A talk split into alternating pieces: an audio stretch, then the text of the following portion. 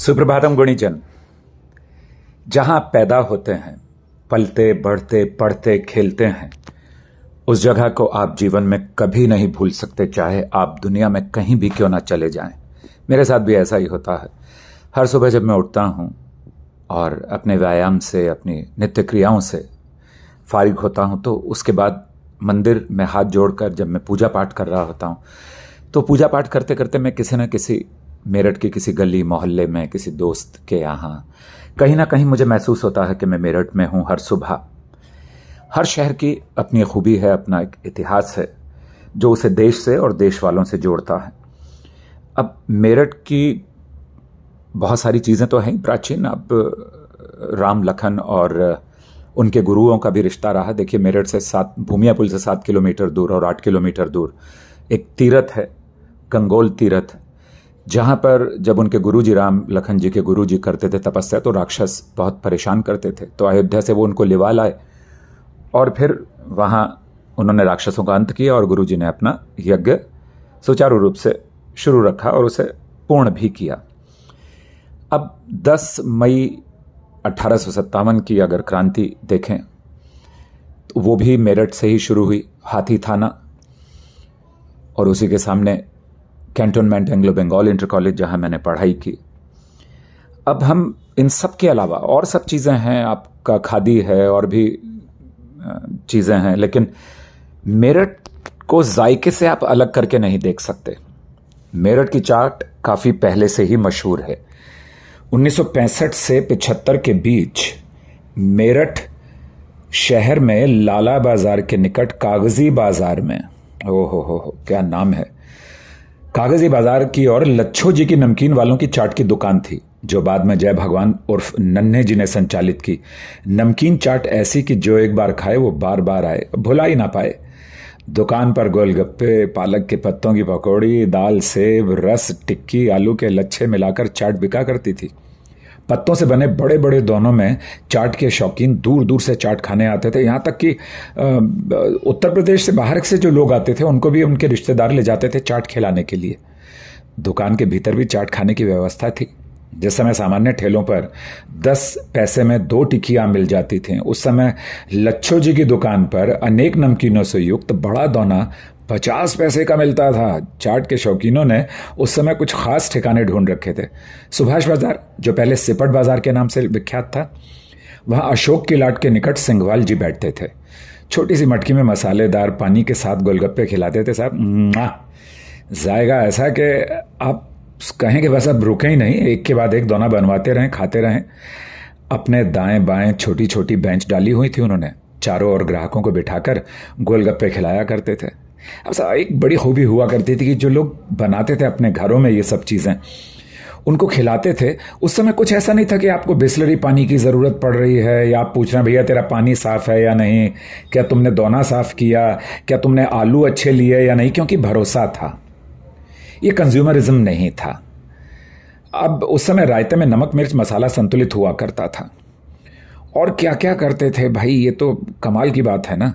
अगर आप एक चीज़ का ध्यान रखेंगे तो आपको महसूस होगा कि हिंदुस्तानी खान पान के बड़े शौकीन होते हैं, और मेरठ वाले तो फिर क्या ही बात है। अब सिंघवाल जी के उनके परिवार के उस स्थल के आसपास दो दुकानें हैं। ऐसे ही एक ठिकाना अनाज मंडी में डीसीएम क्लॉथ हाउस के निकट हुआ करता था, जिस पर पहले टेना बैठा करते थे। टेना, उनके बाद में छिद्दा, इन सब ने ठिकानों को संभाला। यह ठिकाना गोलगप्पे, टिक्की और पहले से ही तैयार किए गए समोसों के लिए प्रसिद्ध था। गांव से शहर में खरीदारी करने वालों की यह प्रिय जगह थी। इस ठिकाने के दक्षिण में एक इमली का पेड़ हुआ करता था, जिसके नीचे सिंधी जी मटर की चाट का खोमचा लगाया करते थे। चाट इतनी स्वादिष्ट होती थी कि दूर दराज से लोग चाट खाने आया करते थे। अनाज मंडी में प्याऊ के निकट बेगराम जी आलू की सब्जी की परात भरकर लाते थे। मजदूरी पेशा लोगों और दोपहर भोज के लिए घर से रोटी लाने वाले व्यापारियों के लिए दोपहर भोज में रोटी के साथ ये आलू की चाट बड़ा मज़ा देती थी। सब्जी भी कह सकते हैं उसको, छिलके नहीं उतारे जाते थे आलू के। ऐसे में मेरठ की गलियों में रेहड़ी लगाकर चाट व गोलगप्पे वालों की संख्या कम ही हुआ करती थी। मोहल्ले वाले अक्सर घरों में बैठकर ही खास रेहड़ी वाले की प्रतीक्षा किया करते। खान पान के लिए प्रसिद्ध मेरठ में व्यंजनों की विविधता कभी कम नहीं रही। उन्नीस सौ सत्तर से पचहत्तर के दौर में मोहल्ले में आलू पानी वाले आया करते थे। छोटी सी पोटली में बहुत छोटे छोटे उबले हुए आलू, जलजीरे की छोटी सी मटकी, एक छोटी मटकी में मीठी सौंठ हुआ करती थी। किसी भी घर के चबूतरे पर बैठ के पाँच पैसे में पाँच आलू क्रमानुसार खिलाते थे। पत्ते को दौने का आकार देकर एक आलू डालते थे, फिर पानी पानी एक बार में ही समाप्त हो जाता था। अंत में जो आलू बच जाते थे उसमें मीठी सौंठ डाल देते थे। इस प्रकार पाँच रुपये में ही खट्टा मीठा दोनों प्रकार का स्वाद बन जाता था। गर्मियों में खास गलियों में दही बड़े हुए पानी के बड़ों की रेहड़ी मोहल्लों में ही आ जाया करती थी। मीठा खाना हो तो दही सौंठ के बड़े और खट्टा मीठा खाना हो तो कांजी के बड़े बहुत बिका करते थे। कुछ रेडी वाले बड़े बड़े मटकानों में जलजीरा भरकर फेरी लिया करते थे, उस पर पुदीने की पत्तियां लगा दिया करते थे, नींबू काट काट के रख लिया करते थे।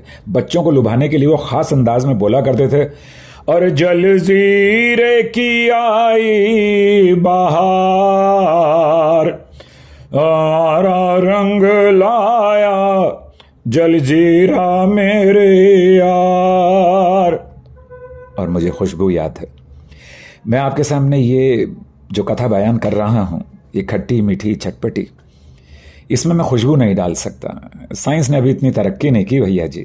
अरे भैया, कहना मान जा, मटकना पी ले, वो दौर शायद कभी लौट कर ना आए। मेरठ के सदर में गंज बाजार के निकट तिराहे पर परमानंद राठौड़ कांजी का बड़ा बड़े जो होते थे, मूंग की दाल की पकौड़ी, उड़द मूंग मिश्रित काजू बादाम की भरी गुंजियों का ठेला लगाया करते थे। ठेले का स्थान तो सुनिश्चित था। कद काठी से मजबूत, लंबे और हल्के, मोटे सफेद कमीज और पजामा पहना करते थे। उनके बड़ों का जायका ऐसा कि दूर दूर से लोग उनके ठेले पर भी अकेले कभी परिवार संग आया करते थे। मीठे और खट्टे बड़ों के लिए अलग अलग प्रकार की चटनियां होती थी साहब। अपने सामान की गुणवत्ता पर उन्हें इतना गर्व था कि ग्राहकों की कभी कभी एक ना सुनते थे। यदि ग्राहक कहे कि पानी के बड़े मांगे तो शर्त लगा देते थे कि पहले गुंजिया का पत्ता, उसके बाद बड़े, स्वादिष्ट जायकेदार मेरे बड़े और हाजमेदार बड़े। गुंजिया ग्राहकों के स्वास्थ्य पर प्रतिकूल असर नहीं डालती थी श्रीमान। वही मैंने कहा ना, भरोसा था, ईमानदारी थी। उस समय मिलावटी मसालों की जगह घर में तैयार किए गए मसालों का ही प्रयोग होता था। पैक्ड कुछ नहीं होता था, सब ताज़ा होता था, सब फ्रेश होता था। उनके उपरांत उनके संबंधी तथा अन्य लोग भी उस स्थान के निकट ठेले लगाते हैं, किंतु जो स्वाद परमानंद राठौड़ जी द्वारा बनाए गए बड़े व पकौड़ियों में आता था वैसा स्वाद अब नहीं आता। दूध और दूध से बने पदार्थों की एक समय खासी मांग थी। उन्नीस सौ पैंसठ से सत्तर के बीच में खैरनगर में दूध की बड़ी बड़ी कढ़ाइयों में दूध पकता रहता था। सामने आमने दो दुकानें थी, सूरज भान चौरसिया जी के शिव मिष्ठान भंडार, और गर्म दूध को फेंटने का कार्य पंडित लक्ष्मण सिंह किया करते थे। उससे थोड़ा आगे चलकर अलीगढ़ वालों की आंखों का अस्पताल हुआ करता था, वेद प्रकाश जी का। उसकी दक्षिणी दीवार में गली की तरफ चबूतरे पर एक बड़ी अलमारी थी जो आज भी है। उस समय पंडित नानक चंद दूध की कढ़ाई लगाया करते थे तथा कलाकंद और रायता बेचा करते थे। उस समय सौ ग्राम दो सौ ग्राम जैसे मानक की जगह एक पाव आधा पाव वजन के हिसाब से कलाकंद की बिक्री हुआ करती थी। पंडित नानक चंद के बाद उनके बेटे ने काम बढ़ाया।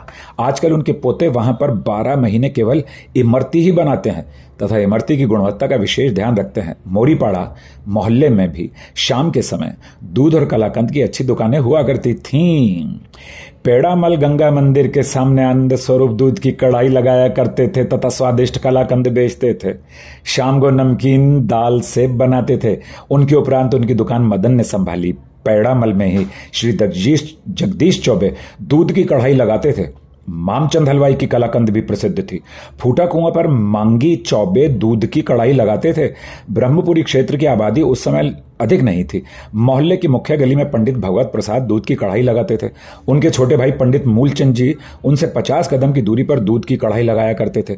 शिव शंकरपुरी शारदा रोड पर श्री मुरारी लाल और श्री काशीराम दूध की कढ़ाई लगाया करते थे।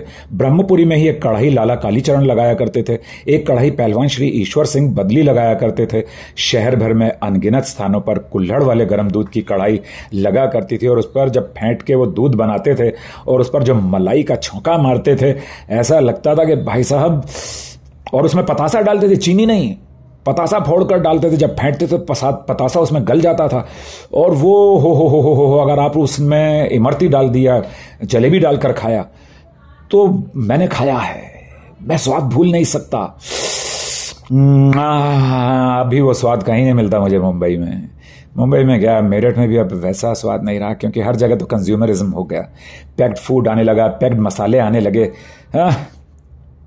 दही की अपेक्षा दूध की बिक्री अधिक हुआ करती थी उस समय। चाय का चलन इतना नहीं था, बहुत कम लोग चाय पीते थे जितना कि आजकल है।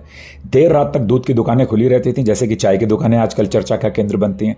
चाय पर चर्चा की बात होती है, वैसे उस समय दूध पर चर्चा हुआ करती थी। हाँ, राजनीति की भी हुआ करती थी और मोहल्ले की राजनीति भी हुआ करती थी, और कई बार तो छुप छुपा कर घर की राजनीति की भी बात कर लिया करते थे लोग। नहीं, मैं प्रैक्टिकली उस बात को नहीं जानता हूँ, लेकिन ऐसा तो होता था। आजकल दूध की शुद्धता ही संदेह के घेरे में रहती है, मगर उस समय आसपास के गांवों से दूध की दुकानों के लिए दूधीय साइकिलों द्वारा दूध की सप्लाई किया करते थे। एक दौर था जब दूध और दही से बने पदार्थों की बिक्री चरम पर हुआ करती थी।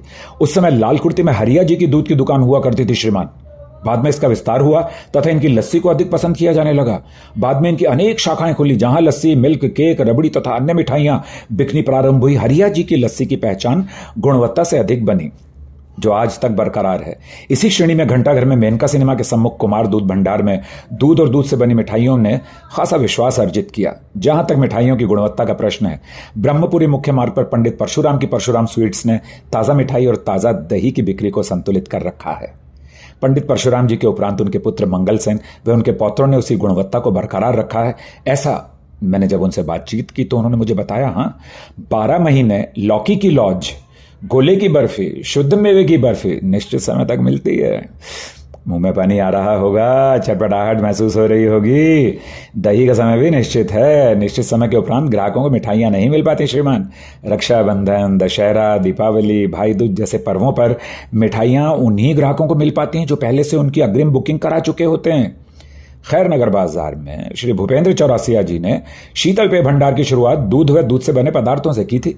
एक समय यह प्रतिष्ठान गर्मियों में लस्सी, मिल्क शेक व मैंगो शेक के लिए खासा प्रसिद्ध था। बाद में प्रतिष्ठान का विस्तार हुआ तो कुल्फी, फालूदा, रबड़ी, रसमलाई सहित अनेक वैरायटियां मिलने लगी। एक दुकान खैरनगर से जत्तीवाड़े की ओर जाते हुए, जत्तीवाड़ा नाम कितने दिन बाद में सुन रहा हूँ, जत्तीवाड़े की ओर जाते हुए बाईं ओर थी, जिसकी लस्सी में मावे की खुरचन व रबड़ी का मिश्रण अधिक हुआ करता था। सदर क्षेत्र में भी बैंकर स्ट्रीट के चौराहे के दक्षिणी पश्चिम कोने पर दूध से बनी कलाकंद की विशिष्ट दुकान थी, जिन्होंने कभी अपने खाद्य पदार्थों की गुणवत्ता कम नहीं होने दी। आज भी उन्नीस सौ पैंसठ से पचहत्तर के मध्य मेरठ में गोकुल व सिंधी स्वीट्स का नाम काफी चर्चित में था। बुढ़ाना गेट पर सनातन धर्म मंदिर के पास गोकुल तथा सुभाष बाजार के मुहाने पर सिंधी शुद्ध घी की मिठाइयों के लिए प्रसिद्ध प्रतिष्ठान थे। गोकुल के यहाँ पिस्ता, बादाम, चिरौंजी से लबालब कुल्फी पचहत्तर पैसे की बिका करती थी। पचहत्तर पैसे। सिंधी की कचौरी काफी प्रसिद्ध थी। उन्नीस सौ उनहत्तर से सत्तर शहर कबाड़ी बाजार में लाला सुंदर लाल ने कचौड़ी की दुकान खोली, जिन्हें सरों सर्रों के नाम से भी जाना जाता था। सर शॉर्ट नेम होते हैं। सुबह आठ बजे से ग्राहकों की भीड़ लग जाती थी श्रीमान। बाद में दीदी यही प्रतिष्ठान घंटे वालों की दुकान के रूप में चर्चित हुआ, तो, तो इस प्रतिष्ठान का मक्खन बड़ा उस समय भी स्वाद की गारंटी था और आज भी देश विदेश में अपनी धाक जमाए हुए है। सदर बाजार को कैसे भूल सकते हैं। सदर बाजार में तुलाराम, एक सौ पंद्रह वर्ष पुरानी हलवाई की दुकान है उनकी, जो उनके वंशज कंसल मिष्ठान भंडार के नाम से आज भी चला रहे हैं। शहर शाहगास, देखिए वैसे सगासा बोलते हैं लोग, शाहघासा। शहर शाहघासा में बसंत मिष्ठान भंडार ने अपने आसपास के बड़े क्षेत्र में अपनी धाक जमा रखी थी। गर्मियों में सामान्य मिठाइयों और सर्दियों में रेवड़ी, गजक इसकी विशेषता रही। वर्तमान में घेवर, गुंजियों के लिए यह प्रतिष्ठान काफी चर्चित हैं। ये वो दौर था कि जब ईदगाह से आनंदपुरी जाने वाले मार्ग पर एक गली के नुक्कड़ पर रोहिताश जी की हलवाई की दुकान थी तथा वो अपनी गुणवत्ता के लिए प्रसिद्ध थे। प्रातः का जलेबी कचौरी का नाश्ता क्षेत्रवासी रोहिताश जी के यहाँ से ही मंगाते थे। उस दौर में ठेलों पर कचौड़ी जलेबी नहीं बिका करती थी। इन खास प्रतिष्ठानों की टक्कर पर बाद में अनाज मंडी में जवाहर मिष्ठान भंडार की कचौड़ी, मालपुए की दुकान, सर्राफा बाजार में कागजी बाजार की ओर मोड़ पर रामो खस्ता कचौड़ी और समोसे भी थे। कलाकंद, मेवा भरे मालपुए भी थे। सर्राफा बाजार से कागजी बाजार की ओर मोड़ पर रामो खस्ता कचौड़ी, समोसे, कलाकंद व मेवा भरे मालपुए की दुकान। सुभाष बाजार में मुरारी हलवाई के समोसे व गुलाब जामुन। सूरजकुंड रोड पर सुशील मिष्ठान भंडार। दिल्ली गेट चौराहे पर झंडे वालों की दुकान, झंडे वालों की दुकान बहुत ही प्रसिद्ध। बागपत रोड पर गुप्ता मिष्ठान भंडार। स्टैंडर्ड स्वीट्स बेगम पुल पर, कलकत्ता स्वीट्स बुढ़ाना गेट पर, मोहन स्वीट्स। गोल मार्केट साकेत में पंजाब स्वीट्स खुल गए, जो अपनी गुणवत्ता के आधार पर बाजार में प्रगति कर रहे हैं आज भी। वैसे रजबन क्षेत्र में भी दूध से बनी मिठाइयों का बड़ा बाजार है। मिल्क केक इस क्षेत्र में खूब मिलता है। कहने का आशय यह है कि सिर्फ यही नहीं, गली मोहल्लों में भी कुछ ऐसे प्रतिष्ठान हैं जो स्वाद की भरपूर गारंटी देते हैं, किंतु अपने स्वाद प्रदान करने वाले सीक्रेट किसी को साझा नहीं करते। हमारे यहाँ आयुर्वेद में भी तो ऐसा ही रहा। सदियों पहले जो नाड़ी विशेषज्ञ थे उनको सब कुछ मालूम था, लेकिन उन्होंने वो ज्ञान बांटा नहीं। अरे भाई, मैं हलवाइयों से कहता हूँ कि ज्ञान बांट दो, हमें भी दे दो कुछ, ज्ञान नहीं तो कम से कम कुछ खिलाई दो। अच्छा सुनिए, आगे सुनिए। खाने पीने का जो स्वाद उन्नीस सौ पैंसठ से पचहत्तर के बीच रहा, वो स्वाद स्मृतियों में ही बसा है। जीभ तो उस स्वाद को उसी समय लेकर फिर दोबारा रख नहीं सकती। आ, समोसे, मूंग की दाल की पकौड़ी, आलू पालक की प्याज की पकौड़ियों का स्वाद उस समय था, वो बात तक कायम नहीं रह सका। अब तो तेल ऐसे इस्तेमाल होने लगे जिनसे आपको स्वाद तो मिलेगा, लेकिन हार्ट की प्रॉब्लम, लिवर की प्रॉब्लम, किडनी की प्रॉब्लम, जॉइंट्स की प्रॉब्लम, वो भी तो मिल जाती है। कचहरी के मुख्य चौराहे के पूर्वी उत्तरी कोने पर पान की मशहूर दुकान थी, जो आजकल शिकंजी का मुख्य केंद्र बन गई है। परिवार कोर्ट और मेरठ बार एसोसिएशन की पुरानी बिल्डिंग के बीच छप्पर और तीन शेड में कच्चा और पक्का भोजन मिला करता था। एक पंडित जी पराठे बनाया करते थे। पवित्र भोजनालय की तर्ज पर लकड़ियों की आंच पर भोजन पकाया जाता था। चाय की दुकानों पर कोयलों का प्रयोग होता था। कचहरी में आम स्थानों पर चाय दस पैसे में मिला करती थी। चक्रपाणी जी छह पैसे में चाय बेचा करते थे। भोजन पकाने में शुद्धता का विशेष ख्याल रखा जाता था। स्थल के उत्तरी और राकेश के पिताजी चाय की दुकान चलाते थे। वहां बिस्कुट, रस और चाय ही बिका करती थी, बस। लेकिन वो उसके विशेषज्ञ थे। लोग कहते थे, भाई यहाँ ऐसी चाय कहीं नहीं पी, चाय में बिस्कुट भिगोकर रस भिगोकर खाने का मजा ही कुछ और है। मैंने चाय तो नहीं पी, लेकिन दूध में रस और बिस्कुट भिगोकर जरूर खाए हैं। चौराहे के पश्चिमी उत्तर कोने पर लाला कालीचरण रस्तोगी की चाय नाश्ते की बड़ी दुकान थी, जिसमें एक समय में लगभग तीस बत्तीस ग्राहक बैठ सकते थे। चौराहे पर स्थित होने तथा व्यंजनों की गुणवत्ता के चलते दुकान सर्वाधिक चला करती थी।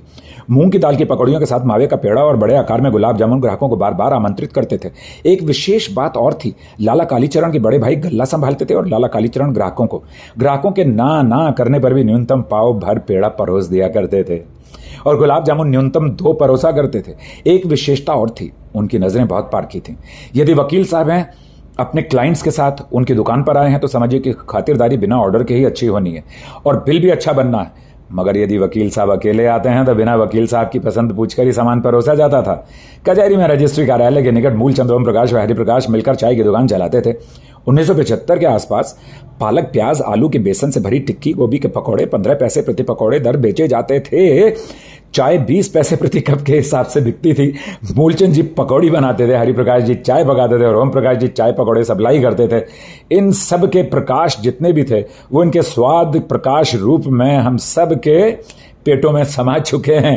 अब उनकी संतानें उनकी विरासत को संभालते हुए कचहरी के पश्चिम द्वार से निकलकर बाएं आर एस ब्रदर्स के रेस्टोरेंट अपने शाही अंदाज के लिए प्रसिद्ध थे और हैं। बैठने के लिए पर्याप्त स्थान था। मेरठ कॉलेज के अमीर छात्र तथा कचहरी के विख्यात अधिवक्ता चाय नाश्ते के लिए यहाँ आया करते थे। इसमें सामान्य चाय सर्व नहीं होती थी। टे में ट्री पॉट व्यवस्थित रखे होते थे। एक केतली में चाय का खोलता हुआ पानी तथा एक में पॉट गरम दूध, चीनी अलग से। वहां मन मुताबिक चाय पीने का आनंद ही अलग था। वैसे मेरठ में अंग्रेजों का समय भी बहुत ही कमाल था। एक्चुअली चाय तो वही लोग लाए ना, हम लोग तो दूध, मट्ठा, छाछ, घी, रबड़ी, यही सब सब पीने वाले लोग थे। चलिए आइए फिर पकौड़ियों पर। नाश्ते में पकौड़ियों भी करीने से पड़ोसी जाती थीं। रेस्टोरेंट के एक हिस्से में आर एस स्टेशनर्स हुआ करता था। नाले का पुल पार करके जिला सहकारी बैंक की बिल्डिंग में कैंटीन हुआ करती थी। उसमें भी बैठने की उचित व्यवस्था थी।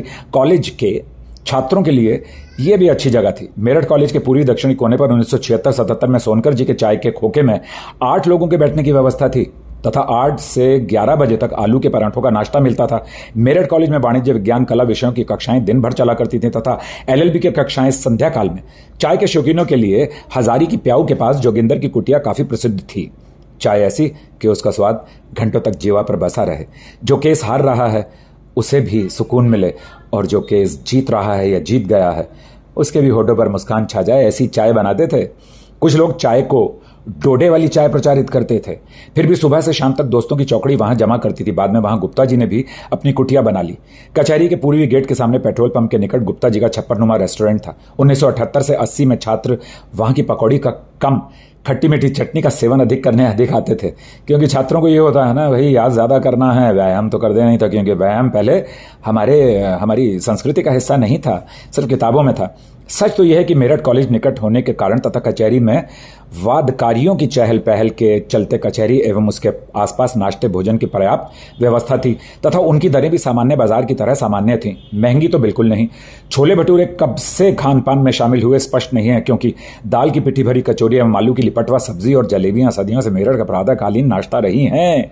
उन्नीस सौ उनहत्तर में Sardar Patel municipal inter college के सामने खन्ना बुक डिपो की ओर जैन साहब ठेला लगा लिया करते थे। छोलों की परात पर शीशे का कवर होता था। तब तक थोड़ा सा ये ध्यान रखा जाने लगा साफ सफाई, क्योंकि वाहन बढ़ने लगे थे। वो घर से ही भटूरे बनाकर कनस्तर में भरकर लाया करते थे।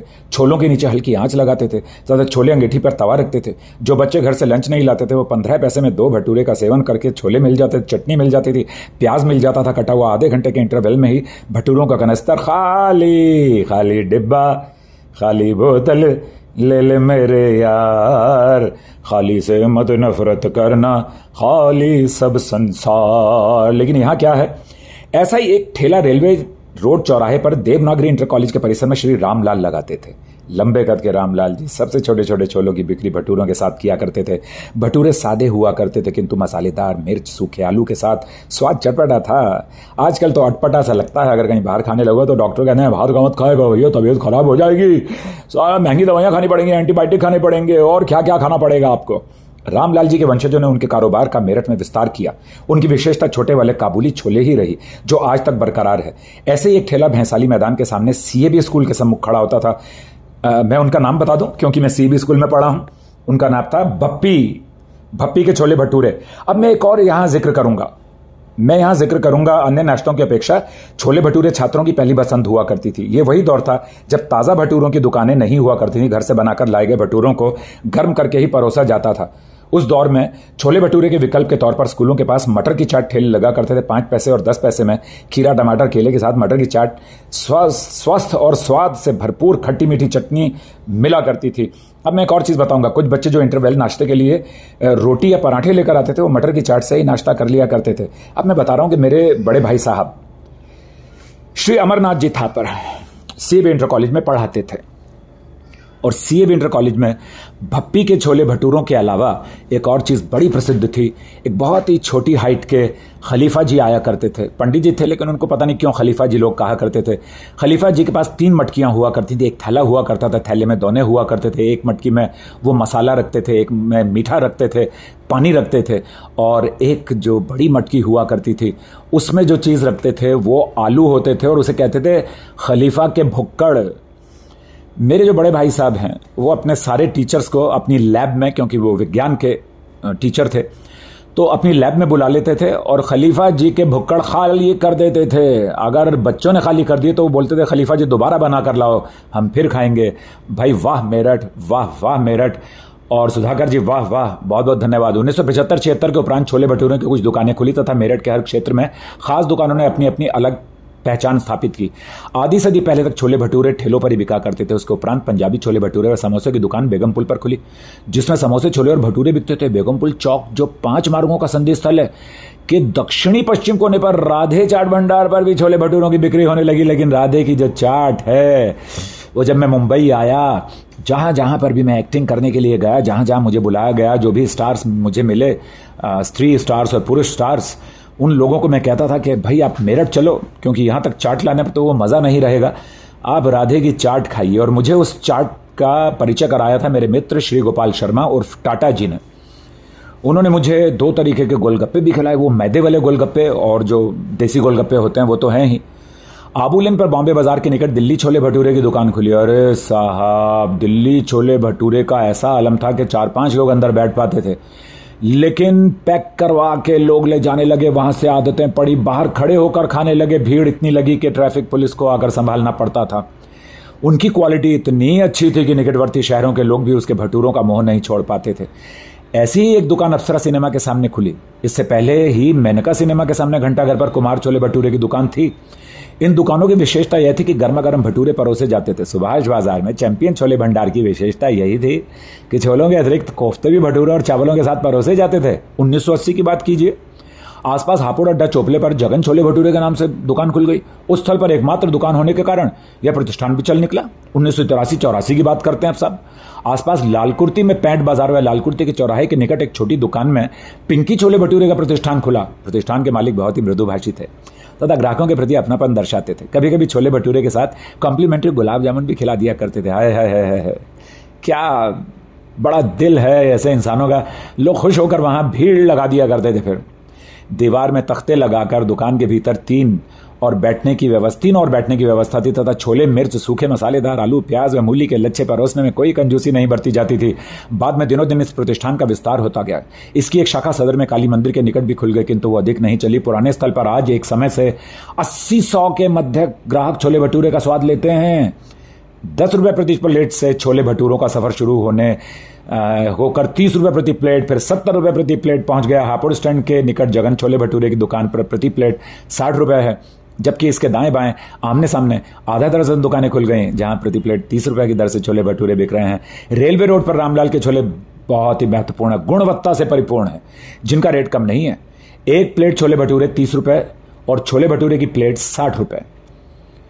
भाई छोले तीस और छोले भटूरे साठ।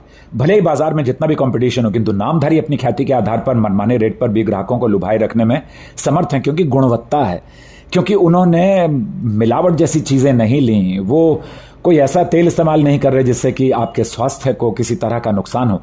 मेरठ कभी शुद्ध सात्विक भोजन के लिए भी प्रसिद्ध रहा है। अनेक शुद्ध भोजनालय थाली प्रणाली पर ही संचालित होते रहे हैं।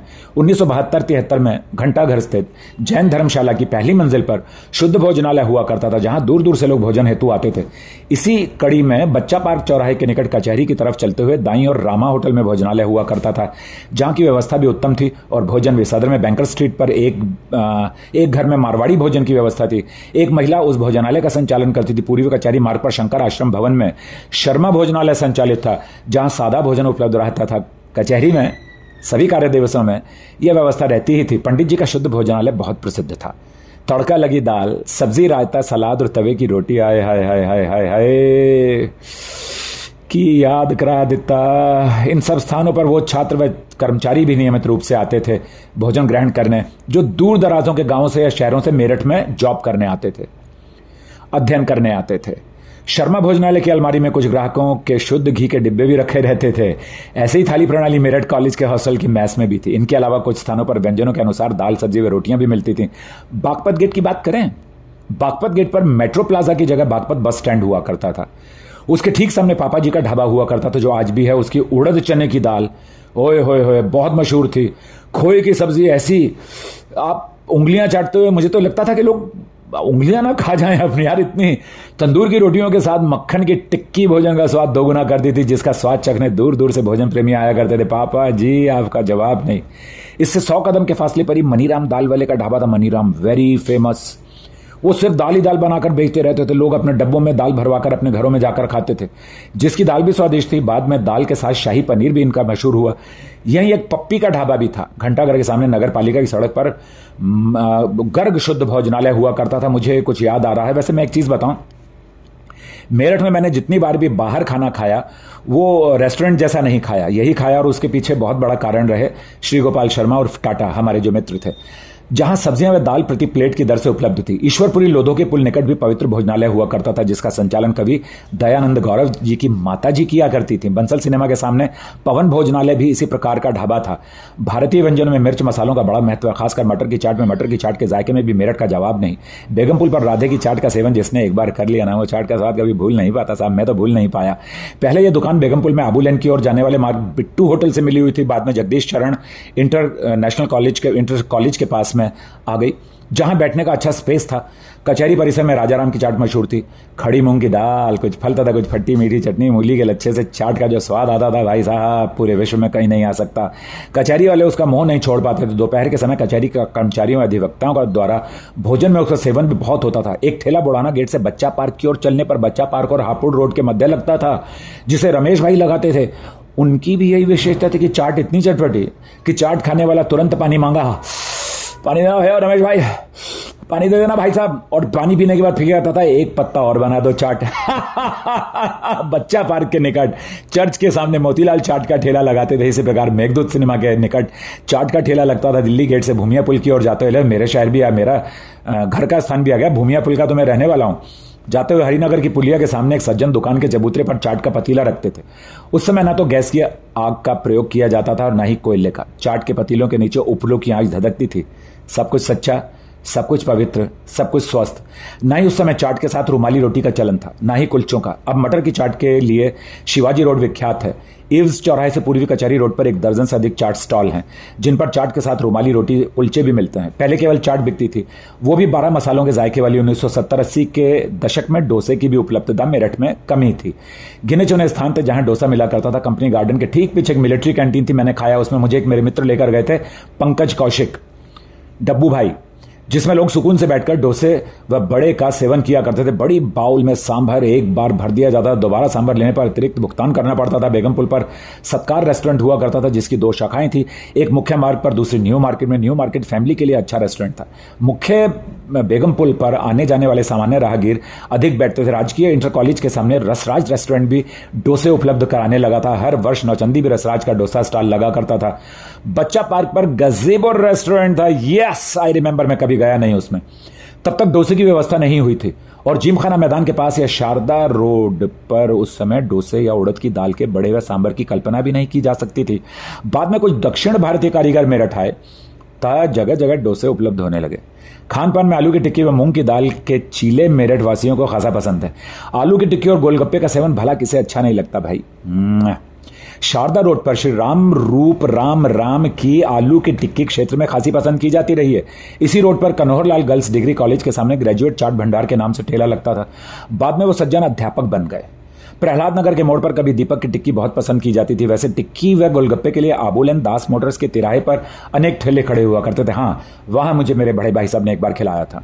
मूंग की दाल के चीले नगरपालिका कार्यालय के मुख्य भेंट पर दीपचंद बनाते थे। उनकी टिक्की भी चने की दाल की पिट्ठी से भरी रहती थी। चीले में चीने और बुसखास खशू, मतलब चीले में चने की दाल, मूली का लच्छा तथा अन्य सामग्री भरा करते थे। दूसरे स्थान पर कचहरी में लंबे समय तक हंसराज चीले बनाया करते थे। कचहरी में उनके चीले प्राथमिकता के आधार पर बिका करते थे। इसके अतिरिक्त अन्यत्र चीले उपलब्ध नहीं होते थे। आजकल टिक्की का चलन कुछ कम हो गया है।